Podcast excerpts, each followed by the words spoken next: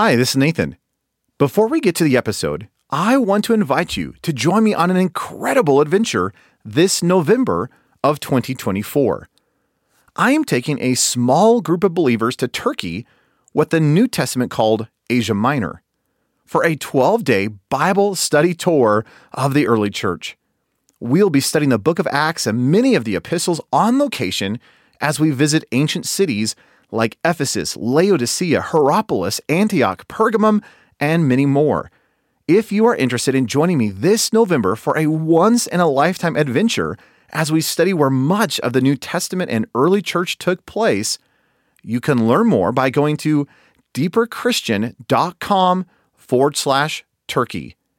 And if you're interested, don't delay. Spots are limited and on a first come, first served basis and a $100 discount is available if you register before May 27th.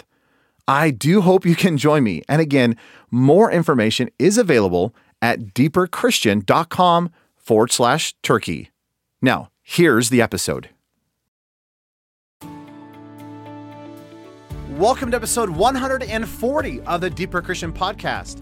This is the podcast to help you study God's Word, know Jesus intimately, and discover how you can build your life around Jesus Christ.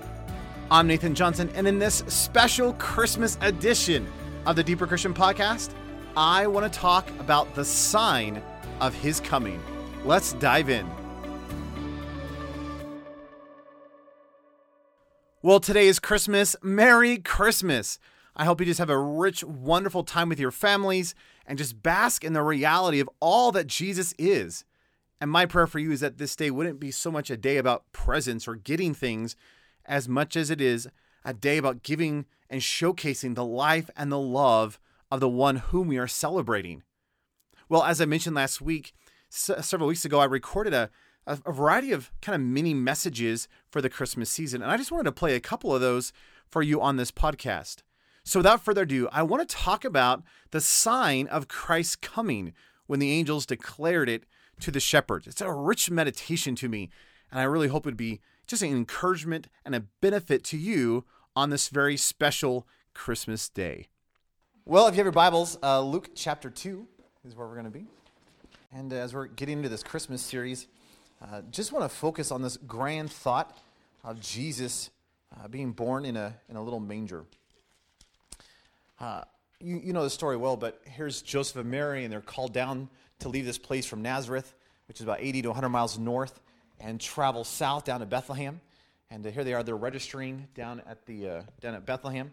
And of course, Mary's nine months pregnant, and I don't know about you, but if I was nine months pregnant, well, if I was nine months pregnant, we'd have other, some other problems. But, but if I was with someone who was nine months pregnant, going on an 80 to 100 mile journey would not be, that does not make any sense. I mean, even going on an airplane ride, if you're nine months pregnant, is not wise.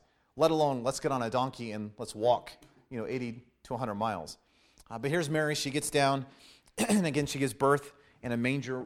Uh, and whether that was actually the bottom of someone's house, whether it was a rock outcropping, uh, whether it was actually a stable, there's, there's speculation what that actually may have been. But regardless, uh, she, she gives birth to Jesus. And in Luke chapter 2, starting with verse 7, uh, what I want to do is I just want to talk about these shepherds that are given this incredible sign. So listen, this is Luke chapter 2, verse 7. It says, And she gave birth to her firstborn son, and wrapped him in swaddling clothes, and laid him in a manger, because there was no place for them in the inn. And in that same region there were shepherds out in the field, keeping watch over their flock by night. And an angel of the Lord appeared to them, and the glory of the Lord shone around them, and they were filled with great fear. And the angel said to them, Fear not, for behold, I bring you good news of great joy that will be for all the people. For unto you is born this day in the city of David a Savior, who is Christ the Lord. And this will be a sign for you. You will find a baby wrapped in swaddling clothes and lying in a manger. And suddenly there was with the angel a multitude of the heavenly hosts praising God and saying, Glory to God in the highest, and on earth peace among those with whom he is pleased. When the angels went away from them into heaven, the shepherds said to one another, Let us go to Bethlehem and see this thing that has happened, which the Lord has made known to us. And they went with haste and found Mary and Joseph and the baby lying in a manger. Now get this. And when they saw it, they made known the saying that had been told them concerning the child. And all who heard it wondered at what the shepherds told them. But Mary treasured up all these things, pondering them in her heart. And the shepherds returned, glorifying and praising God for all that they had heard and seen as it has been told them. Oh, what an incredible passage. I hear these shepherds out on this field in the middle of Bethlehem. And again, Bethlehem is the place of shepherds. Uh, typically, in fact, Bethlehem was a place of the priestly shepherds. And we've talked about this before, but typically the shepherds were the youngest members of the family. And uh, you know, you take the youngest kids, you kind of throw them out with the sheep and say, "Okay, give your life to the sheep and you know, fight off the wolves," and uh, which makes sense for some of our youngest younger siblings. Uh, but uh, but anyway, they, they, they, take the youngest kids and they, they put them out with the sheep. and isn't it interesting? In the middle of the night, here are these angels who show up to the shepherds. And in this culture, the shepherds were the lowest in, in the economy, right? I mean, these, the, shepherding was not like this highfalutin kind of thing, it was this lowly thing. And so here are these angels who go to the lowest, and not just the lowest, but probably likely teenagers. And they say, Whoa, hey, congratulations. Hey, we bring you good news with great joy. Isn't that a great statement? I just love that idea. And what is the good news? Oh, listen to this. The good news is that there's this baby born in the city of David in Bethlehem who is the Messiah, the Lord. You realize that for thousands of years, the, the, the Jews were just anxiously awaiting salvation. They were waiting for their Messiah. There's been 400 years of silence since the end of the Old Testament. And now, for the first time, this declaration is being made. And what is a declaration? Hey, there's good news coming. That things have been silent for 400 years. There's been no prophetic voice. And now there's something good happening. What is it? This Messiah that you've been waiting for, this Messiah that's been prophesied thousands of years before to Adam and Eve in the garden, this one who's going to stomp upon the head of the serpent. Hey, this one that's going to actually restore Israel. Hey, this one that is actually going to bring salvation, whose name itself is God is our salvation. This, the angels say, Woo! He's here. And isn't it interesting? They, didn't, they did not trumpet it down at the temple, they trumpeted it down to the lowly people who are probably teenagers out in the fields. And they said, the, the angel says, This will be a sign for you. Oh, there's a sign. How are you going to know? Hey, what, what, is the, what is the picture of this Messiah going to be? The sign is you will find a baby wrapped in swaddling clothes and lying in a manger. Now, those of us who grew up in the church, you know, we, we've seen the Christmas cantatas, and you know, we drive down the road and we see the little decorations, and we're always like, oh, right here's this baby in this in this little manger, and it's cute. But you realize this is a sign. This is this is there's profundity in this. Well, why is this a sign? Oh, it's because they're talking to priestly shepherds. And if you understand that what's happening in the culture, this becomes beautiful. So, so here is this angel who looks at a priestly shepherd who says, All right, priestly shepherd, I want you to go to a stable. And in the stable, you're going to find this little baby who's wrapped in these little swaddling clothes, and he's going to be lying in a manger.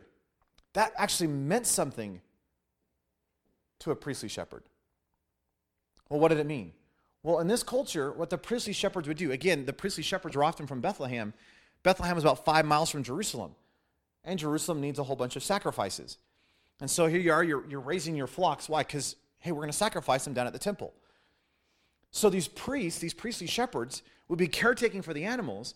And when they had to take a little lamb, one years old, and bring the little lamb over to the temple for sacrifice, what they would do is these shepherds would bring the little lamb and put it in a manger and take swaddling clothes and wrap the little lamb up so it couldn't move its arms, or, or not arms, its little limbs. Why? Because as you're going these five miles, if the little lamb breaks its leg, it's no longer the perfect sacrifice. So you, you would swaddle it and you would carry the little lamb so it couldn't move. Now think of the profundity, profundity of that. Here is an angel saying, Hey, the Messiah is here. Oh, do you know what the sign's going to be? You're going to see him wrapped up in swaddling clothes and lying in a manger. So, in the mind of the shepherd, what, were they been, what would they have been thinking? This Messiah who is coming is actually a little lamb for sacrifice. That is beautiful to me. I mean, that is Especially when you get into the book of Hebrews and the fact that he, here is Jesus who is the Lamb. Right? Like John in the, in the book of John is talking about, hey, I looked and I saw the Lamb That there's this language of, hey, he is the lamb, he is the perfect sacrifice. And that was so countercultural to our understanding of a Messiah. The Messiah was going to be this conqueror. The Messiah was going to come in and just kick Rome off the throne. The Messiah was going to come in and restore things. And the angel says, No, no, no, no, no. You missed the point. The Messiah who is coming in, oh, it's going to be a sacrifice. And there's going to be a sign to you. And what's the sign? He's going to be wrapped in swaddling clothes and lying in a manger. And isn't it neat? The shepherds who apparently left their sheep or dragged the sheep with them. But they said, hey, let's see this sign. And they run over and they see Mary and Joseph and the babe lying in the manger. And isn't it neat that when they saw it, they made known the saying that had been told them concerning the child? And everyone they told, it says that they wondered at what the shepherds told them. This is interesting.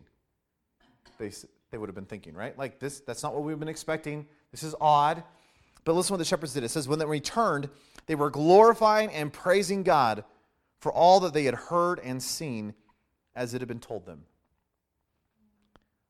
You realize that the one who came, who humbled himself and became a little baby, is our perfect lamb of sacrifice. And isn't it amazing that in this season, even though we're celebrating his birth, in some aspects we are celebrating his work. The fact that Christ came. Why? So he could bring about salvation for his people. That he is the perfect sacrifice. That he is a little lamb wrapped up who's going to be brought to the temple sometime later and sacrificed. And I, I, would love for us to be walking into this season not with the consumerism, not with the dazzle of the lights and all that kind of stuff and the music, as grand as that is. Wouldn't it be interesting to walk into this season with Jesus as our focus? And I want to I want to actually respond like the shepherds did. That they ran to see it. And when they saw the reality of this sign, they could not help but tell everybody around them. And everyone was left in wonder. And even if they didn't respond, at least the shepherds were glorifying and praising God for all they had heard and seen. See, I want that to be my heart this, this Christmas season. See, I, I want, as we're celebrating the life of Jesus, the birth of Christ, not just to be a, well, this is the season. I want this to be the season where we're just, whoa, we are captured by the reality of who he is and what he has done. And we should be responding with glorifying and praising God for all that we have heard and we have seen. And I want us to march into the season with that attitude. I think that would change everything for us, wouldn't it? Let's pray. Lord, we love you. Thank you that you are the perfect sacrifice. Thank you that you're willing to humble yourself and be born in a little tiny stable. And the first people who heard of your birth, the coming of the Messiah, was not kings, but lowly shepherds. And Lord, may we respond like the shepherds who just cannot help ourselves but tell the people around us of this grand reality, this sign that we have seen. And Lord, if nothing else, may we respond with glorifying and praising you, for you are worthy. Thank you for being the sacrificial lamb on our behalf. We love you. In your precious, powerful name we pray. Amen. Well, thanks again for listening to this special Christmas edition of the Deeper Christian Podcast. For show notes of this episode, please visit deeperchristian.com forward slash 140 for episode 140. And until next time, know I am wishing you a very Merry Christmas as you build your life around the one who has come, Jesus Christ. Merry Christmas.